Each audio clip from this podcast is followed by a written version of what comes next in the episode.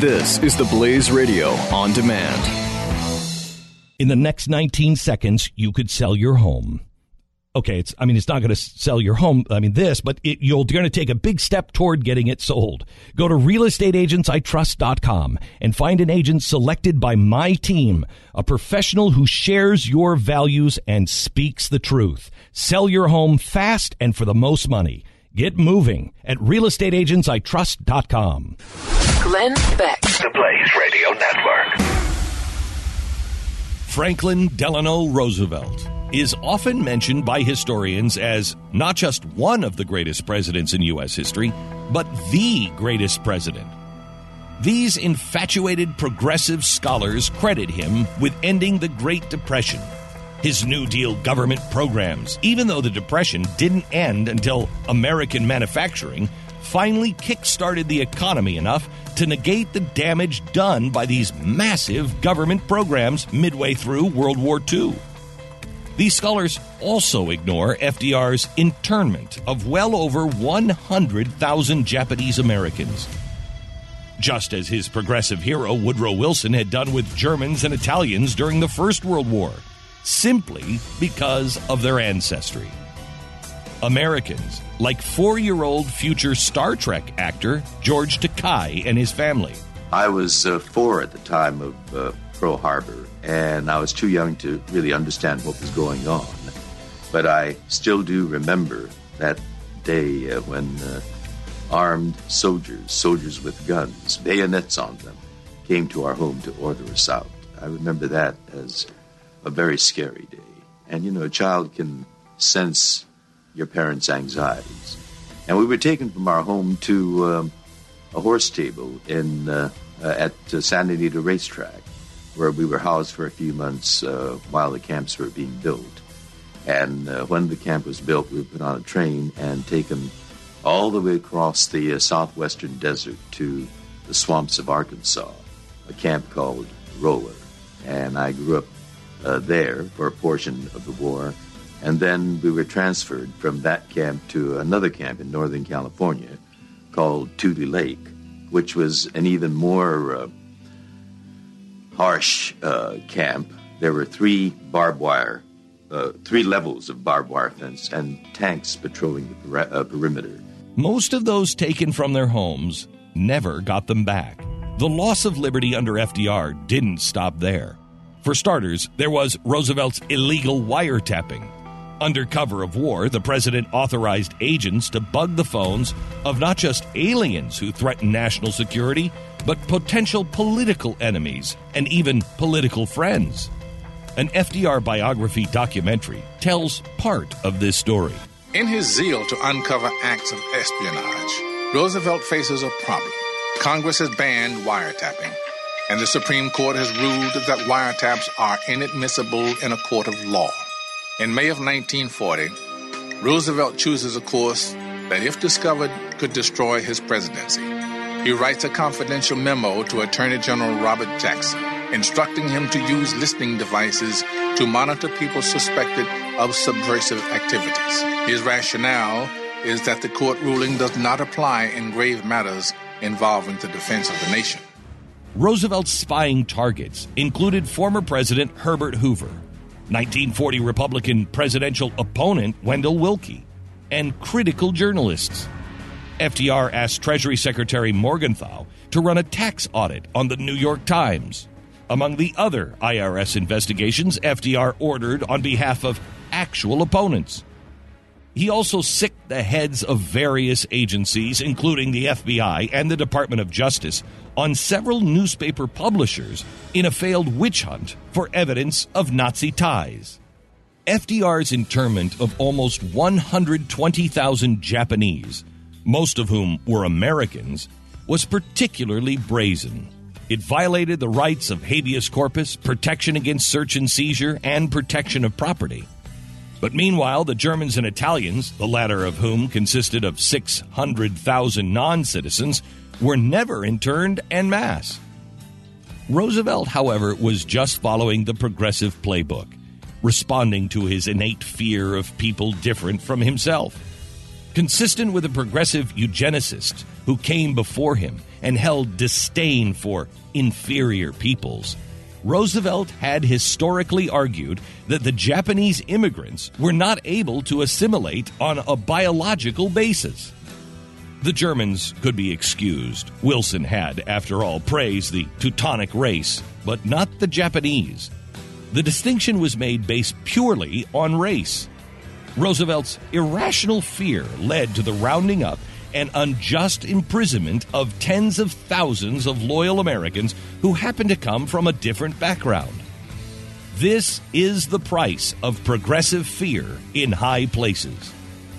As World War II wound towards its end in 1944, FDR proposed a second Bill of Rights. The first one was apparently insufficient for him. So, that year's State of the Union address, he argued true individual freedom cannot exist without economic security and independence. Necessitous men are not free men. People who are hungry and out of a job are the stuff of which dictatorships are made. A second Bill of Rights under which a new basis of security and prosperity can be established for all, regardless of station or race or creed.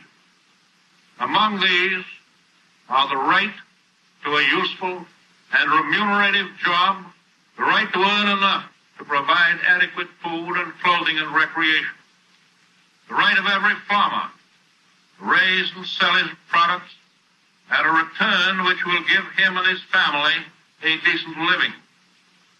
The right of every businessman, large and small, to trade in an atmosphere of freedom, freedom from unfair competition and domination by monopolies at home or abroad. The right of every family to a decent home. The right to adequate medical care and the opportunity to achieve and enjoy good health. The right to adequate protection from the economic fears of old age, sickness, accident, and unemployment.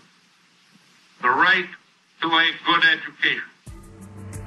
He may have originally claimed that all we have to fear was fear itself. But the reality was that he wanted Americans to fear a whole host of things, from Japanese Americans to those who didn't have enough to eat. Fear, after all, opened the door to all sorts of things that people wouldn't otherwise think possible. In addition to fear, Roosevelt appealed to the pride and patriotism. He noted that the nation must not be allowed to slide back into the 1920s normalcy. Were that to happen, he said, even though we shall have conquered our enemies on the battlefields abroad, we shall have yielded to the spirit of fascism here at home. In other words, FDR argued that if Americans let his wartime reforms go away, they might as well have just lost the war in the first place. It sounds incredible, but it is a strategy employed by progressives in government over and over again. Legislation during a crisis lives on like a cockroach, able to survive even in the worst of conditions. It was a crisis, after all, that gave birth to the Patriot Act, a law that continues to be used to invade Americans' privacy long after September 11, 2001. In FDR's wartime America, rights were to be granted no longer by our Creator, but the federal government. Security was now a trump to liberty. And if you disagreed with any of that, you were a Nazi, or at least someone who didn't care much about American values. Raymond Moley, a professor for Columbia and an economist, was a member of FDR's original brain trust that got him elected. He was a trusted presidential advisor and the author of most of FDR's first inaugural address. He was also a huge advocate for FDR's New Deal. But seeing its fruits, he quickly became disenchanted with those policies, even as early as 1933, even though he continued to write Roosevelt's speeches until 1936. Eventually, Moley broke completely with Roosevelt, and in his 1952 book, wrote, It was no secret that a great number of reformers in Roosevelt's bureaucracy were admirers of the great Soviet experiment. And some were secret agents of communism. In my opinion, there is a greater danger in collectivists than in the betrayal of our secrets to foreign powers.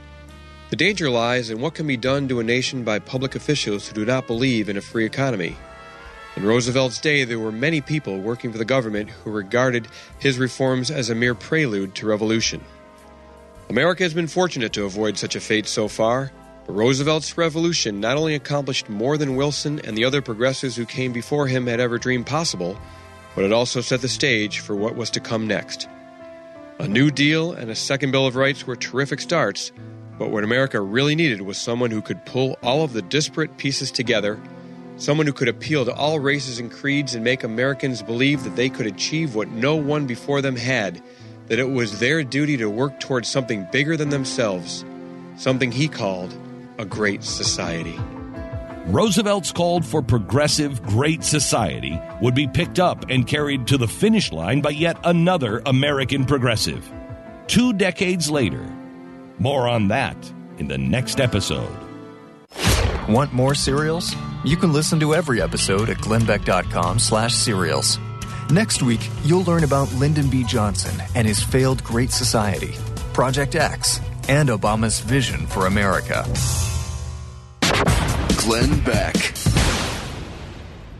In the next 19 seconds, you could sell your home okay, it's, I mean, it's not going to sell your home. I mean, this, but it, you're going to take a big step toward getting it sold. Go to realestateagentsitrust.com and find an agent selected by my team, a professional who shares your values and speaks the truth. Sell your home fast and for the most money. Get moving at realestateagentsitrust.com.